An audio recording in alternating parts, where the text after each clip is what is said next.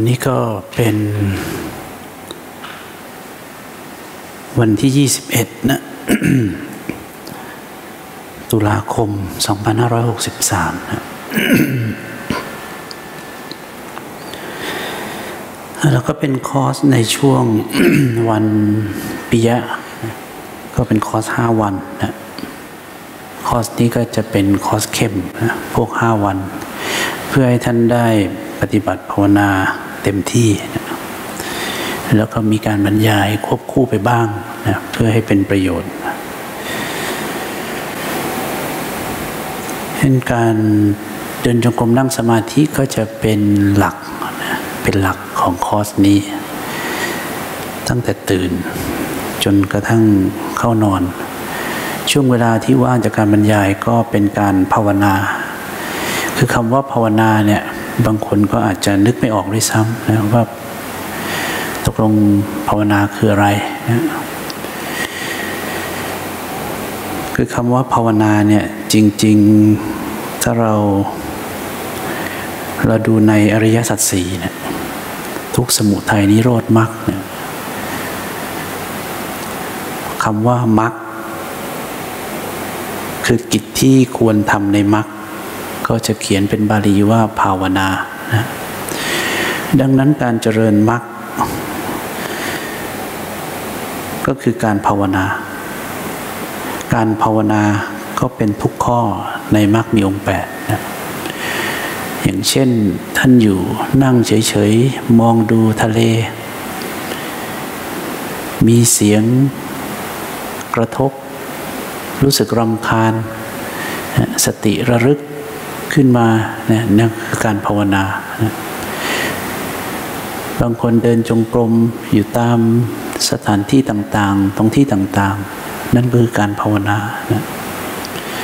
บางคนนั่งสมาธิอยู่รอบๆหอธรรม นั่นก็คือการภาวนา เพราะฉะนั้นการภาวนาเนี่ยครอบคลุม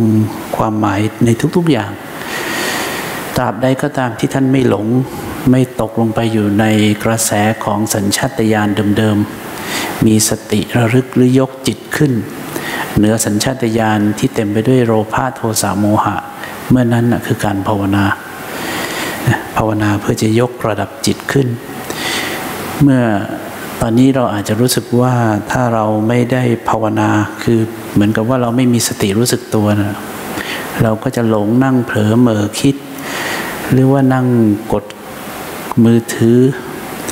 เข้าอะไรต่ออะไรไปก็ตาม หรืออาจอ่านบทความเรื่องนั้นนี้แล้วก็หลงอินจมลงไปในเนื้อเรื่อง เกิดความโกรธแค้น เกิดความไม่พอใจ อันนั้นไม่ได้ภาวนานะดังนั้นถ้าสมมติว่าเป็นอย่างนั้นจริง ๆ มีสติระลึกขึ้นมาได้ แล้วก็ออกจากอากุศลนั้น อันนั้นเรียกภาวนา ไม่ได้เกี่ยวกับการเห็นด้วยไม่เห็นด้วย หรือแสดงความคิดเห็นใดๆไม่ได้เกี่ยว การภาวนาคือยกระดับจิตขึ้นจากอากุศลนะในมรรคองค์ที่หกเนี่ยสัมมาวายาโมเนี่ยเป็นการละอกุศลเจริญกุศลอกุศลมันต้องละออกไปก่อน ตั้งแต่ขั้นของการกระทำแล้วก็วาจาคือศีล ทีนี้การที่เรามาอยู่กันที่นี่เนี่ยแน่นอนที่สุดศีลของท่านไม่ได้มีปัญหาอะไร ที่เหลือมันก็เป็นเรื่องของจิตใจที่เราจะมาฝึกจะมาฝึกมาฝืน มายกระดับมันขึ้น จะยกระดับด้วยอะไร ก็ด้วยองค์บริกรรมองค์การภาวนานี่แหละนะที่จะยกระดับมันขึ้น เราก็จะเห็นว่าเรายกระดับมันขึ้นได้แค่ชั่วคราวรู้ลมหายใจบ้าง เดินจงกรมบ้าง เดินเดินอยู่ปุ๊บก็ไปคิดถึงคนนู้นคนนี้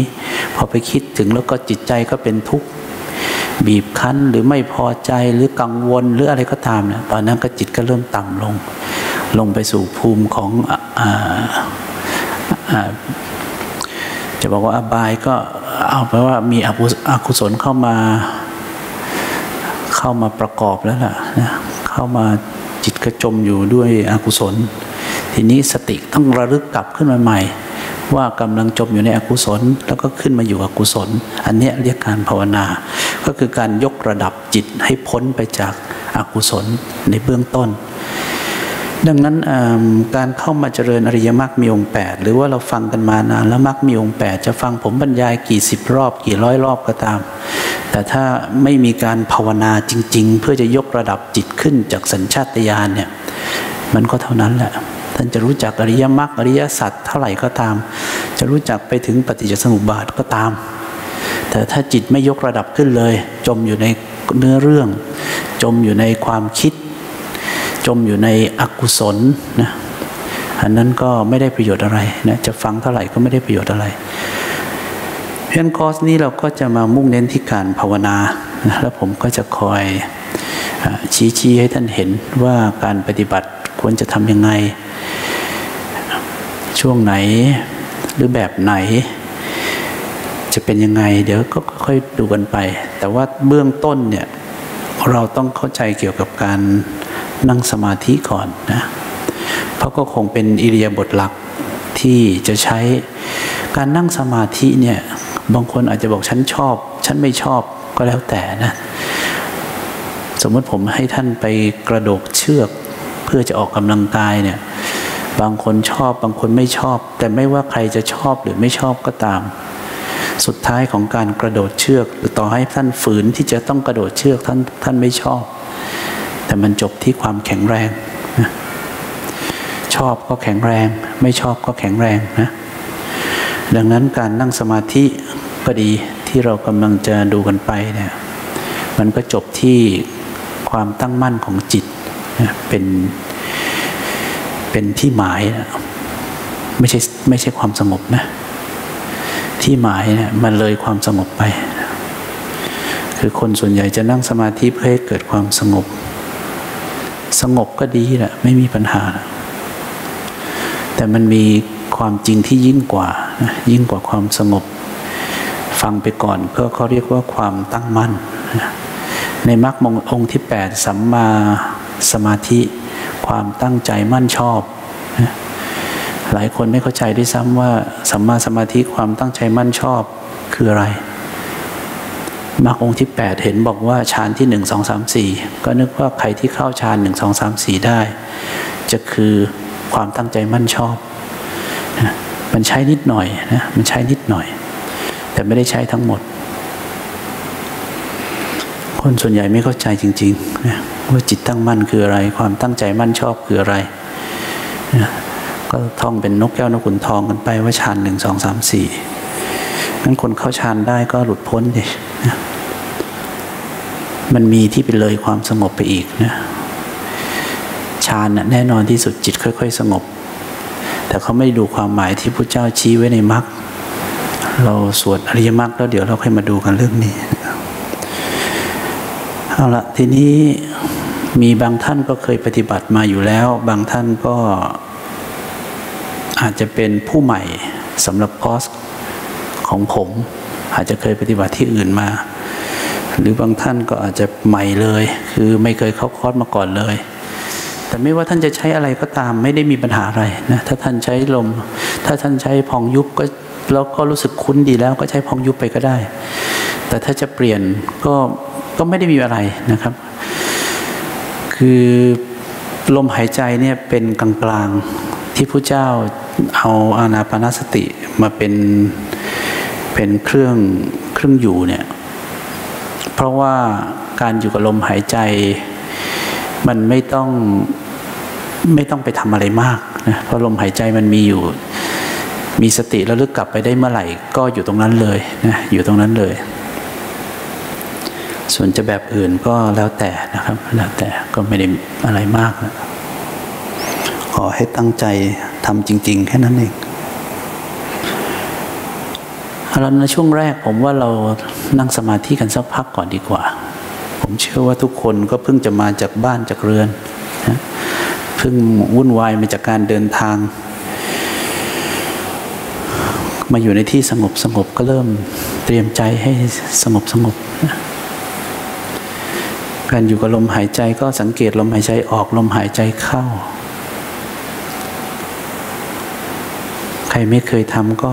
ก็ลองทำอย่างที่ตัวเองเข้าใจไปก่อนนะคงไม่ต้องรีบร้อนบอกอะไร หลักการของการนั่งสมาธิเนี่ยเบื้องต้นมีอยู่นิดเดียวคือ ถ้าจิตจดจ่ออยู่กับอะไรสักอย่างหนึ่งอะแต่ครั้งนี้เราใช้ลมหายใจ จิตใจก็จะสงบ แต่การปล่อยให้จิตคิดไปเรื่อยๆ หรือความคิดเกิดขึ้นเรื่อยๆเนี่ย มันก็จะเกิดความฟุ้งซ่าน ทีนี้เมื่อใช้ลมหายใจเป็นเครื่องอยู่ เป็นเสาหลัก ให้จิตเข้าไปเกาะ ความสงบก็จะเกิดขึ้นพอเราเผลอไปคิด ก็ให้เราลึกเอาไว้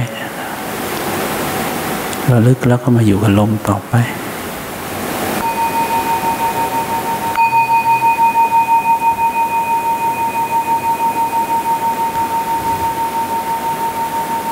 อย่าเพิ่งขยับนะครับ อย่าเพิ่งขยับ เสียงสัญญาณระฆังสองครั้งก็คือ ให้เราลืมตาขึ้นนะแล้วก็ จะได้เปลี่ยนมาอยู่ในท่าอื่น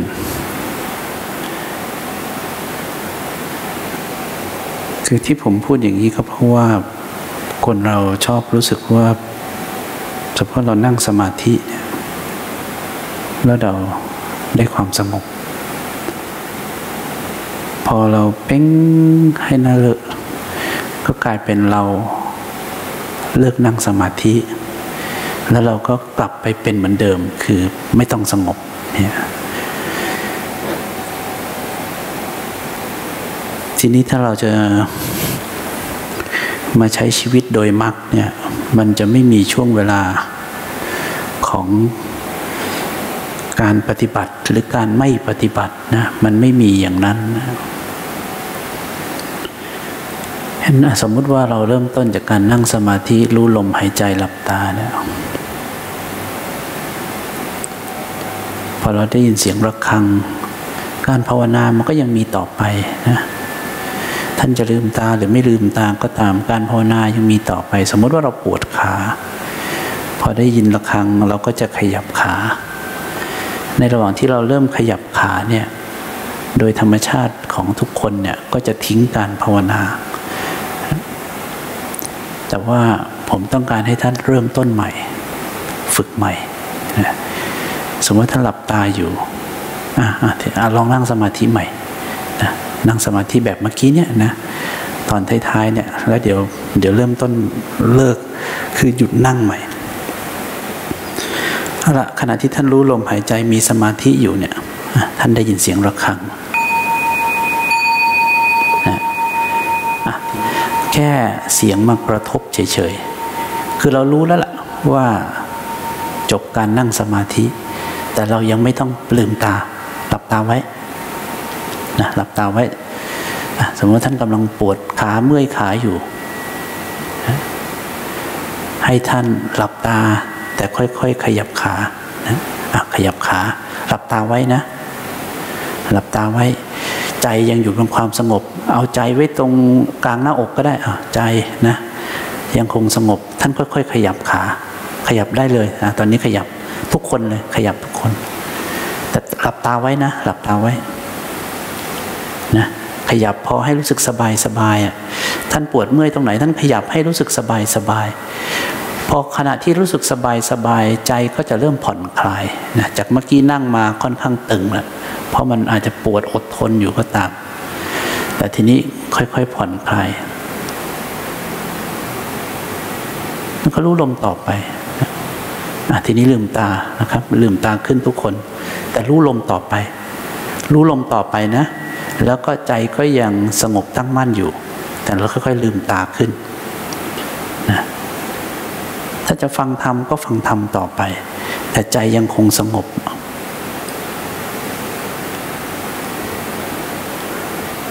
ทีนี้ท่านจะเริ่มรู้จักอะไรบางอย่างนะสมมติว่าเรานั่งสมาธิหลับตาแล้วก็ใจสงบ จากนั้นเราลืมตาเราขยับเราขยับร่างกาย ขณะที่เราขยับร่างกายเรากำปวดขาเนี่ยพอขยับร่างกายปุ๊บมันจะรู้สึกสบายขึ้น ธรรมชาติเลย แต่ใจยังคงสงบนะแล้วจากนั้นท่านลืมตา ใจก็ยังคงสงบ แล้วก็ขยับอาจจะนะสมมติว่าบีบมันปวดขาแต่ใจยังคงสงบ อันเนี้ยเริ่มลามไปสู่คำว่าจิตตั้งมั่นแล้วที่เราฝึกกันมาทั้งหมด โดยนิสัยเดิมเนี่ยมันเป็นแค่สมาธิเอาไปใช้งานลำบากนะจึงไม่มีใครเห็นธรรม เนื่องจากทำอะไรก็ทำเป็นอย่างๆทำเป็นท่อนๆ การเจริญมรรคเนี่ยต้องการยกระดับจิตขึ้น ขึ้นขึ้นขึ้นขึ้นขึ้นขึ้นจนค้าง ค้างไม่ลงอีก แต่ถ้าท่านใช้วิธีนั่งสมาธิโอ้สงบดีจังจิตกำลังเจริญพอท่านออกจากสมาธิก็หล่นตุบลงไปใหม่ เพราะฉะนั้นชีวิตของทุกคนก็จึงขึ้นขึ้นลงลงอยู่อย่างเงี้ยมาเข้าคอร์สก็ดื้อออกจากคอร์สเขาแฟบพอเข้าคอร์สพอฟื้นขึ้นมา ออกจากคอร์สก็แฟบอย่างเงี้ยเพราะฉะนั้นไม่ได้ไม่ได้อะไร เดินหน้าก้าวถอยหลังสามก้าวอยู่นั้น แต่ทีนี้ถ้ารู้จักการเอาสมาธิไปใช้เนี่ย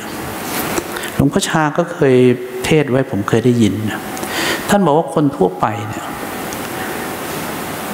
รับมีด รับมีด รับมีด รับมีด เสร็จแล้วเก็บใส่ฝัก เอาแล้วไม่เอาไปฟันอะไรบ้างเลยอะเพียงก็ได้แต่รับมีดเนี่ยรับมีด รับมีดแล้วเก็บใส่ฝัก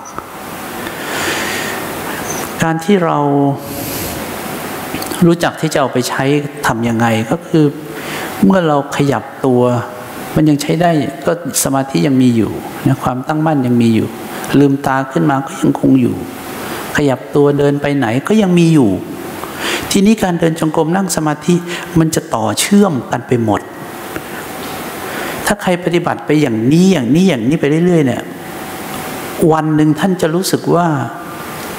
ไม่มีอิริยาบถนะ ผมเคยปฏิบัติจนถึงวันหนึ่งที่ผมนั่งสมาธิเนี่ยขณะที่ผมนั่งสมาธิอะมันถึงเวลาแล้ว ผมก็ลืมตา แล้วผมก็หลับตาลงไปใหม่ แล้วผมก็ลืมตา ผมเริ่มไม่เห็นความต่างของการลืมตาแล้วก็หลับตาแล้วจากนั้นผมก็ลุกขึ้น ขณะลุกขึ้นยืนเดินไปเนี่ยผมไม่เห็นความต่างของการนั่งยืนเดินอะไรทั้งสิ้น จิตใจยังคงสงบเท่าเดิมไปตลอดเวลา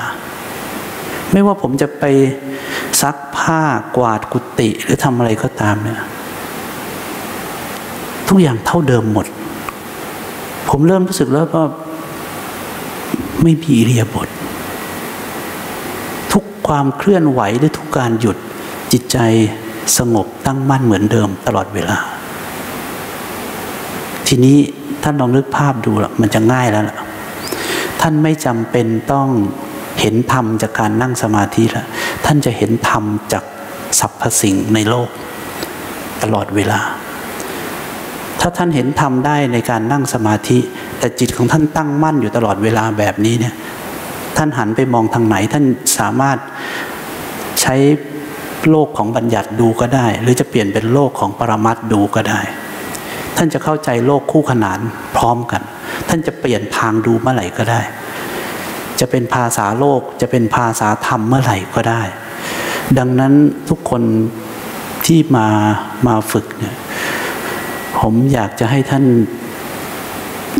เอาสมาธิที่มีอยู่ในการนั่งสมาธิเนี่ยออกมาใช้ให้ได้จริงๆนะ ท่านรับมีดเอาไว้มาตลอด แต่ท่านเก็บใส่ฝัก ทีนี้เมื่อจิตตั้งมั่นอยู่ในชีวิตประจำวัน อยู่ในทุกเรียบท อยู่ในทุกการเคลื่อนไหวเนี่ยไม่ว่าจะการกระทบใด ๆ ไม่ว่าจะความคิดใด ๆ ให้จากการเห็นทางตาหูจะได้ยินทางหู รู้รับกลิ่นทางจมูกใด ๆ ก็ตามเนี่ย ท่านจะเห็นแต่การเกิดขึ้นแล้วดับไป สุดท้ายมันก็เบื่อหน่ายคลายความยึดถือไปเองนะในเมื่อท่านเห็นสรรพสิ่งไม่ได้มีความน่าอภิรมลื่นลมอะไรเลย มีแต่ของมายาทั้งสิ้นเลย อร่อย วับหาย วับหายอร่อยนะก็กินก็กิน แต่ก็ไม่ได้รู้สึกอะไรมากนักนะ ถ้าอย่างนี้ความเป็นธาตุก็จะค่อยๆหมดไปนะสามารถปล่อยสามารถวางได้ เราได้ยินคำว่าปล่อยวางกันมาทั้งชีวิต แต่เราไม่รู้ว่าคำว่าปล่อยวางจริง ๆ คืออะไรแล้วทีนี้การเดินจงกรมก็เช่นกันนะ เราก็จะสังเกตการเคลื่อนของขาหรือของอะไรก็ตาม จะเป็นพลังงานหรือท่านจะเห็น เป็นกายที่เคลื่อนไหวก็ได้ ด้วยการอาอาศัย อิริยาบถต่าง ๆ หรือการเคลื่อนต่างๆนะเขาก็ใช้คำว่าสัมปชัญญะพระเจ้าก็ใช้คำว่าสัมปชัญญะทีนี้ทำยังไงถึงจะได้ประโยชน์สูงสุดนะคำว่าสัมปชัญญะเนี่ยไม่ใช่อยู่ที่การเดินจงกรมเพียงอย่างเดียว แต่ครอบคลุมไปถึงนะทุกๆอิริยาบถอย่างเช่น สมมติเอื้อมไปหยิบน้ำดื่มเนี่ยเดี๋ยวตอนที่ท่านสมมติว่าท่านเริ่มหิวน้ำอยากจะเดินไปที่โรงอาหารนะเดินก้าวไปปุ๊บปุ๊บปุ๊บปุ๊บปุ๊บตรงเนี้ยที่จะต้องมีความรู้สึกตัว ไม่ต้องรีบร้อนอะไรนะมาอยู่ที่นี่จำไว้อย่างหนึ่งคือ ไม่มีอะไรรีบร้อนนะไม่ต้องมีเวลาก็ได้ ถึงเวลาท่านก็ดินเสียงระฆัง เพื่อนให้ใจเนี่ยหัดวางจากตารางเวลา ตารางเวลาเนี่ยทีมงานเขามีเอาไว้เพื่อเขาจะได้รู้ว่าจะต้องทำอะไร แต่อย่าไอ้โยคีเนี่ยอย่าเอาตารางเวลาเนี่ยมาแล้วก็นั่งดูแต่เวลานั่งดูแต่เวลากี่โมงก็ถึงจะเข้า ไม่จำเป็นแล้วเดี๋ยวท่านก็ได้ยินเสียงระฆังนะเพราะฉะนั้นท่านก็วางเรื่องของเวลาลง เพราะคนที่ไม่รู้เรื่องเวลามันอยู่กับตัวเวลาเนี่ย มันก็เต็มไปด้วยความบีบคั้น สติก็ไม่ทันที่จะไประลึกว่าขณะนี้ความบีบคั้น หรือตัณหาก็เกิดขึ้นในใจ เพราะว่าความสงบความทักความตั้งมั่นมันพอมันไม่มี มันมีไม่พอที่จะหยุดที่จะเห็นว่ามันเกิดความบีบคั้นขึ้น ค่ท่านหิวน้ำมันก็เกิดความบีบคั้นขึ้นแล้วนะหิวน้ำอยากไปกินน้ำเนี่ยมันไม่ใช่ตรงคำว่าอยากหรอกมันตรงตัณหานี่มันบีบนะทีนี้ถ้าการภาวนามันไม่ถึงจิตยกระดับขึ้นไม่เต็มที่ไอสิ่งที่จิตใจมันเกิดขึ้นเป็นธรรมชาติเนี่ย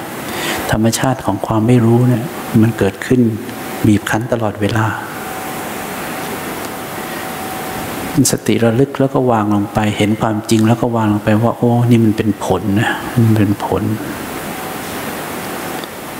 ความอยากเกิดขึ้น ความทุกข์ก็เกิดตาม ความอยากเกิดขึ้น ความทุกข์ก็เกิดตามนะมีสิ่งกระทบจิตใจก็เคลื่อนไหว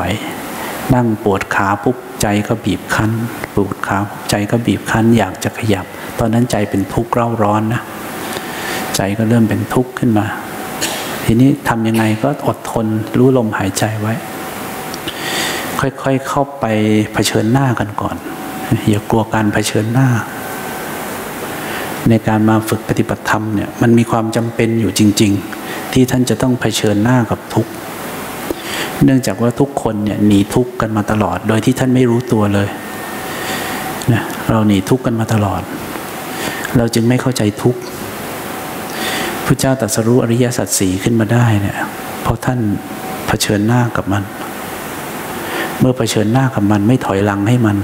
ไม่หลบไม่หนีเนี่ย มันจะเจอกันจังๆเลยนะมันจะเจอกันจังๆ เมื่อเจอกันจังๆ ในช่วงแรกของความถ้าสมาธิท่านไม่พอความอดทนไม่พอเนี่ย มันก็จะหลบไปอยู่ดี เอาละผมทำให้ท่านดูว่าเราอยู่ที่บ้านเราหนีทุกข์กันยังไง โดยที่เราไม่รู้ตัวเลย สมมติว่าท่านนั่งนั่งทำงานอย่างเงี้ยสมมติท่านนั่งทำงาน ที่ทำงาน พิมพ์คอมพิวเตอร์นั่งอย่างสักพัก ท่านก็จะเริ่มท่านก็นั่งทำงานไป ไม่เกินสิบห้านาที ท่านก็จะทำงานไป ท่านรู้ไหมว่าเบื้องหลังของสิ่งนี้คืออะไร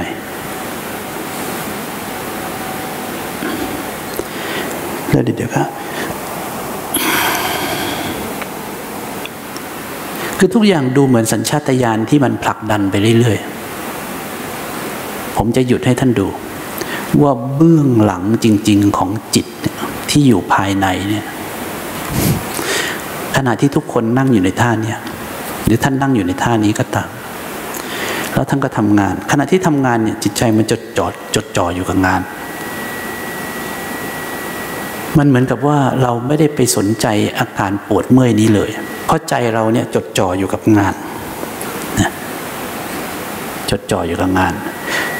ขณะนั้นเนี่ยความปวดค่อยๆศูนย์จากศูนย์เนี่ยก็กลายเป็นหนึ่ง ลายเป็นสองแต้ม กลายเป็นสามแต้ม สมมติว่าความปวดค่อย ๆ เพิ่มเป็นสามแต้ม ท่านนั่งนานๆก็เมื่อย ท่านก็ยกขึ้นมาปับ๊บ จากสามมันจะค่อยลดลงเหลือศูนย์ท่านก็ทำงานต่อไป มันก็จะเพิ่มเป็นจากท่านี้ขึ้นมาใหม่หนึ่งแต้มสองแต้มสามแต้มปุ๊บ จากสามก็กลับไปศูนย์ใหม่ นี่คือเบื้องหลังของจิตไร้สำนึก แล้วค่อยๆ ขยับขึ้นมาใหม่เป็นหนึ่งแต้มสองแต้มสามแต้มก็ลงศูนย์ต่อให้นั่งอย่างนี้สักพัก ก็หนึ่งแต้มสองขันนะไม่ต้องห่วงหรอสามเมื่อยกันละท่านก็ไม่รู้ท่านก็เริ่มจาก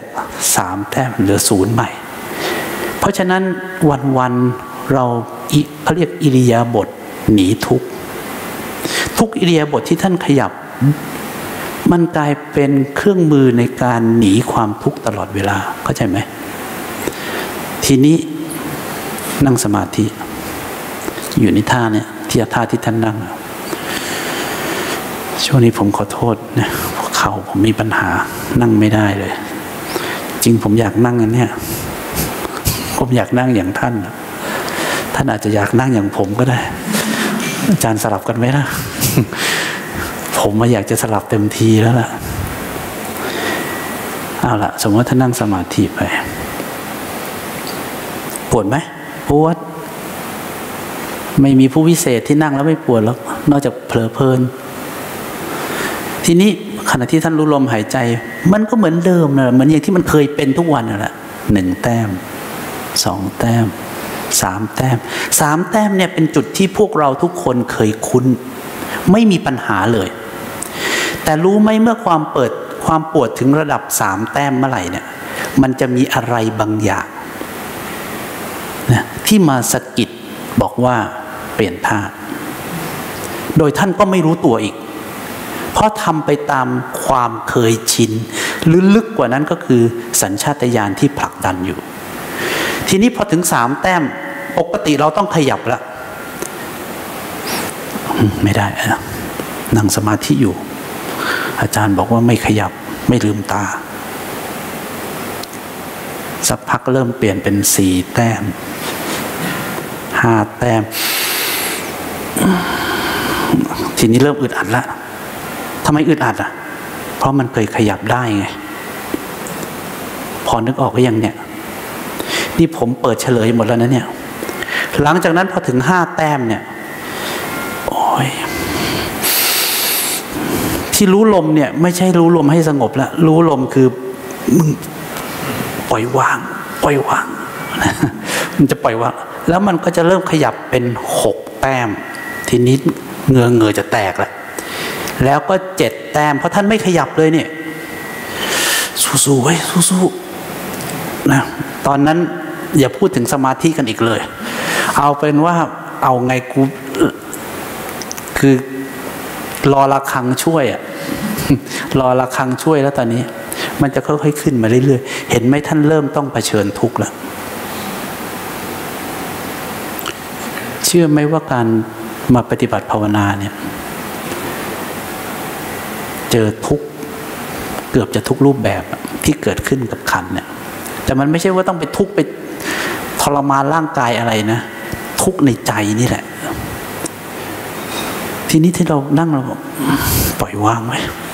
ท่านไม่ได้ปล่อยวาง ท่านกำลังจะขับสายไล่ส่งนะ อย่าเข้าใจผิดหลายคนนึกว่ารู้ลมหายใจปล่อยวาง ปล่อยวางได้ไงการ ตั้งหน้าตั้งตารู้ลมเพื่อจะกำจัดเวทนาทางกาย หรืออีกความเจ็บปวดนี่ออกไป จดจ่อรู้ลมไว้เพื่อจะกำจัด ถ้าเมื่อไหร่เมื่อเนื่อนั้นน่ะมันก่อเป็นตัวตนทั้งคู่ คือใจก็เริ่มเป็นตัวตนแล้ว แล้วท่านก็เห็นไอ้เวทนาความรู้สึกเจ็บปวดเนี่ยเป็นตัวตนไปด้วย ท่านก็เริ่มอยากจะผลัก เพราะฉะนั้นปฏิบัติไปปฏิบัติมากลายเป็นตัวตนไปเลย เข้าใจไหม แล้วการปล่อยวางคืออะไร คือจะผลักสายไล่ส่งไอ้คู่ศัตรูนี่ออกไป แล้วแล้วจะเอาการบรรลุธรรมจากไหน เพราะแค่พระโสดาบันก็ละความเห็นผิดในความเป็นตัวตน แต่นี่ก่อกันใหญ่เลย ไอ้ปวดก็เลยกลายเป็นตัวตน เพราะไอ้ใจก็เป็นตัวตนไปแล้ว ไม่ใช่ปล่อยวาง นะนี่ผมก็พูดเยอะเป็นนิดนึงแล้วเนี่ยสำหรับเปิดคอร์สจริงๆก็ต้องให้ท่านทนปวดไปเรื่อยๆก่อน แล้วก็ไปเปิดเฉลยเอาทีหลัง แต่เอาละพูดแล้วมันก็เลยไปเรื่อยๆนะแล้วเดี๋ยวผมก็ลืม เดี๋ยวพอไปพูดเรื่องอื่น ก็จะไปเรื่องอื่น ก็ไม่ได้พูดเรื่องนี้อีกก็พูดไปซะเลยงั้นนะก็ลองดูนะ เพราะฉะนั้นคำว่าปล่อยวางจริงๆอะผมให้ให้ให้ให้เคล็ดลับไว้แล้วกัน แต่เชื่อเถอะท่านฟังเข้าใจที่ผมพูด แต่ผมรับประกันได้ว่าท่านทำไม่ได้มาท้าด้วย ถ้าผมท้าท่านต้องลองไปลองเลยโอ้ยงั้นก็เป็นอาจารย์ว่างั้นก็ว่างั้นไม่ต้องไม่โง่ขนาดนั้นนะคือถ้าผมท้าท่านต้องไปลองทำให้ได้ ปล่อยวางมันเกิดขึ้นตอนไหนรู้ไหมผมเปิดเฉลยให้เลย ประหยัดไปห้าปี ถ้าท่านทำได้นะ สมมติว่านี่คือการปฏิบัติครั้งแรกของท่านเนี่ยท่านประหยัดไปห้าปีพราะถ้าพูดตรงๆเลยเนี่ยวันที่ผมปล่อยวางได้ผมใช้เวลาห้าปีในการนั่งสมาธิไม่ใช่นั่งสองทีสามทีแบบนี้ นั่งห้าปีอะโอ้ยจะนั่งติดกันห้าปีอะบ้าสิก็ไปกินข้าวกินปลาตามปกตินี่แหละทำงานตามปกตินี่แหละไม่งั้นก็หนวดเนินงอกหมดสิ ทั้งหัวสิ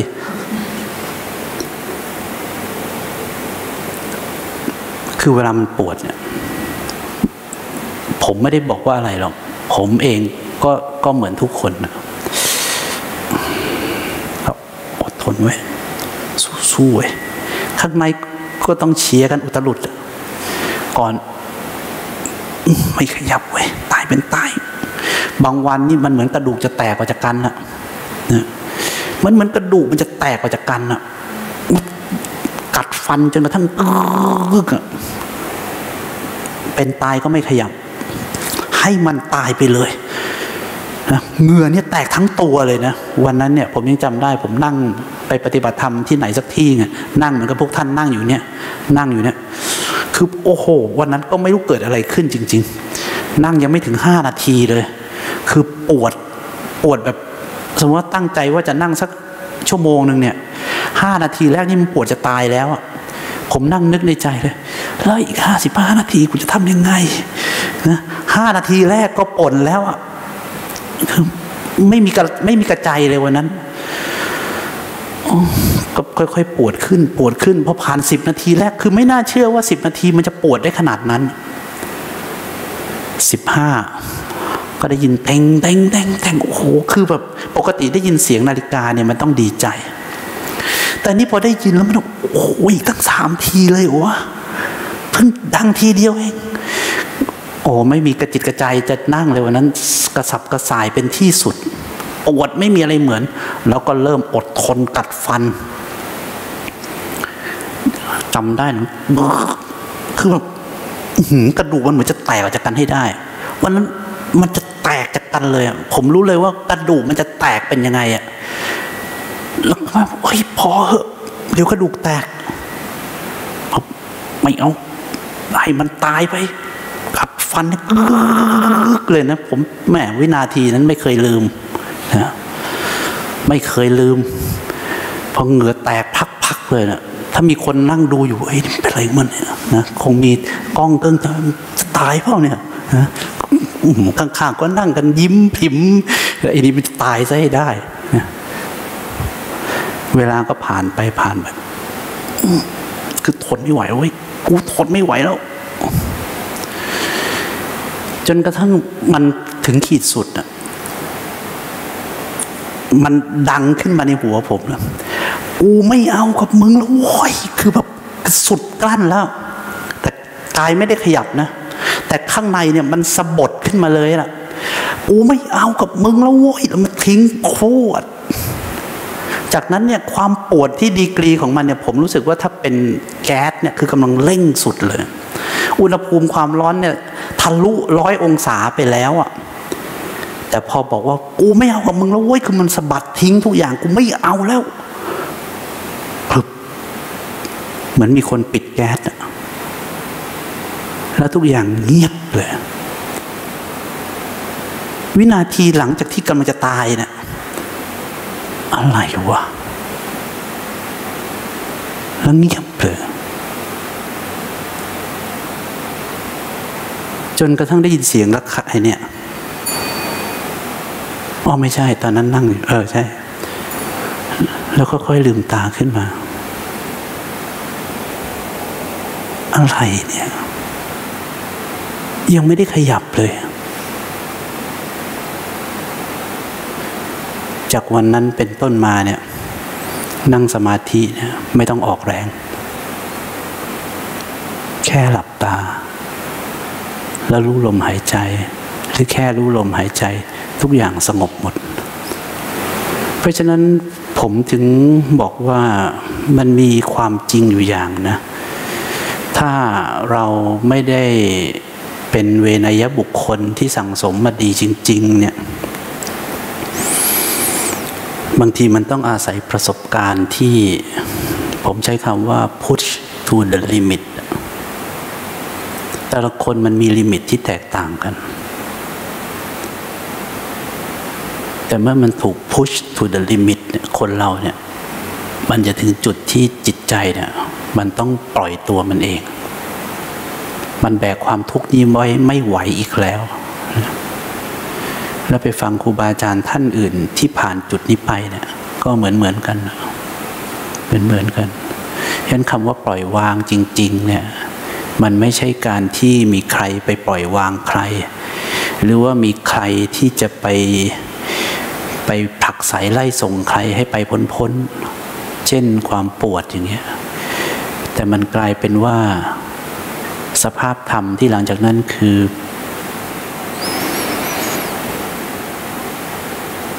ความปวดสามารถอยู่ได้ นานเท่าไหร่ก็ได้ มากเท่าไหร่ก็ได้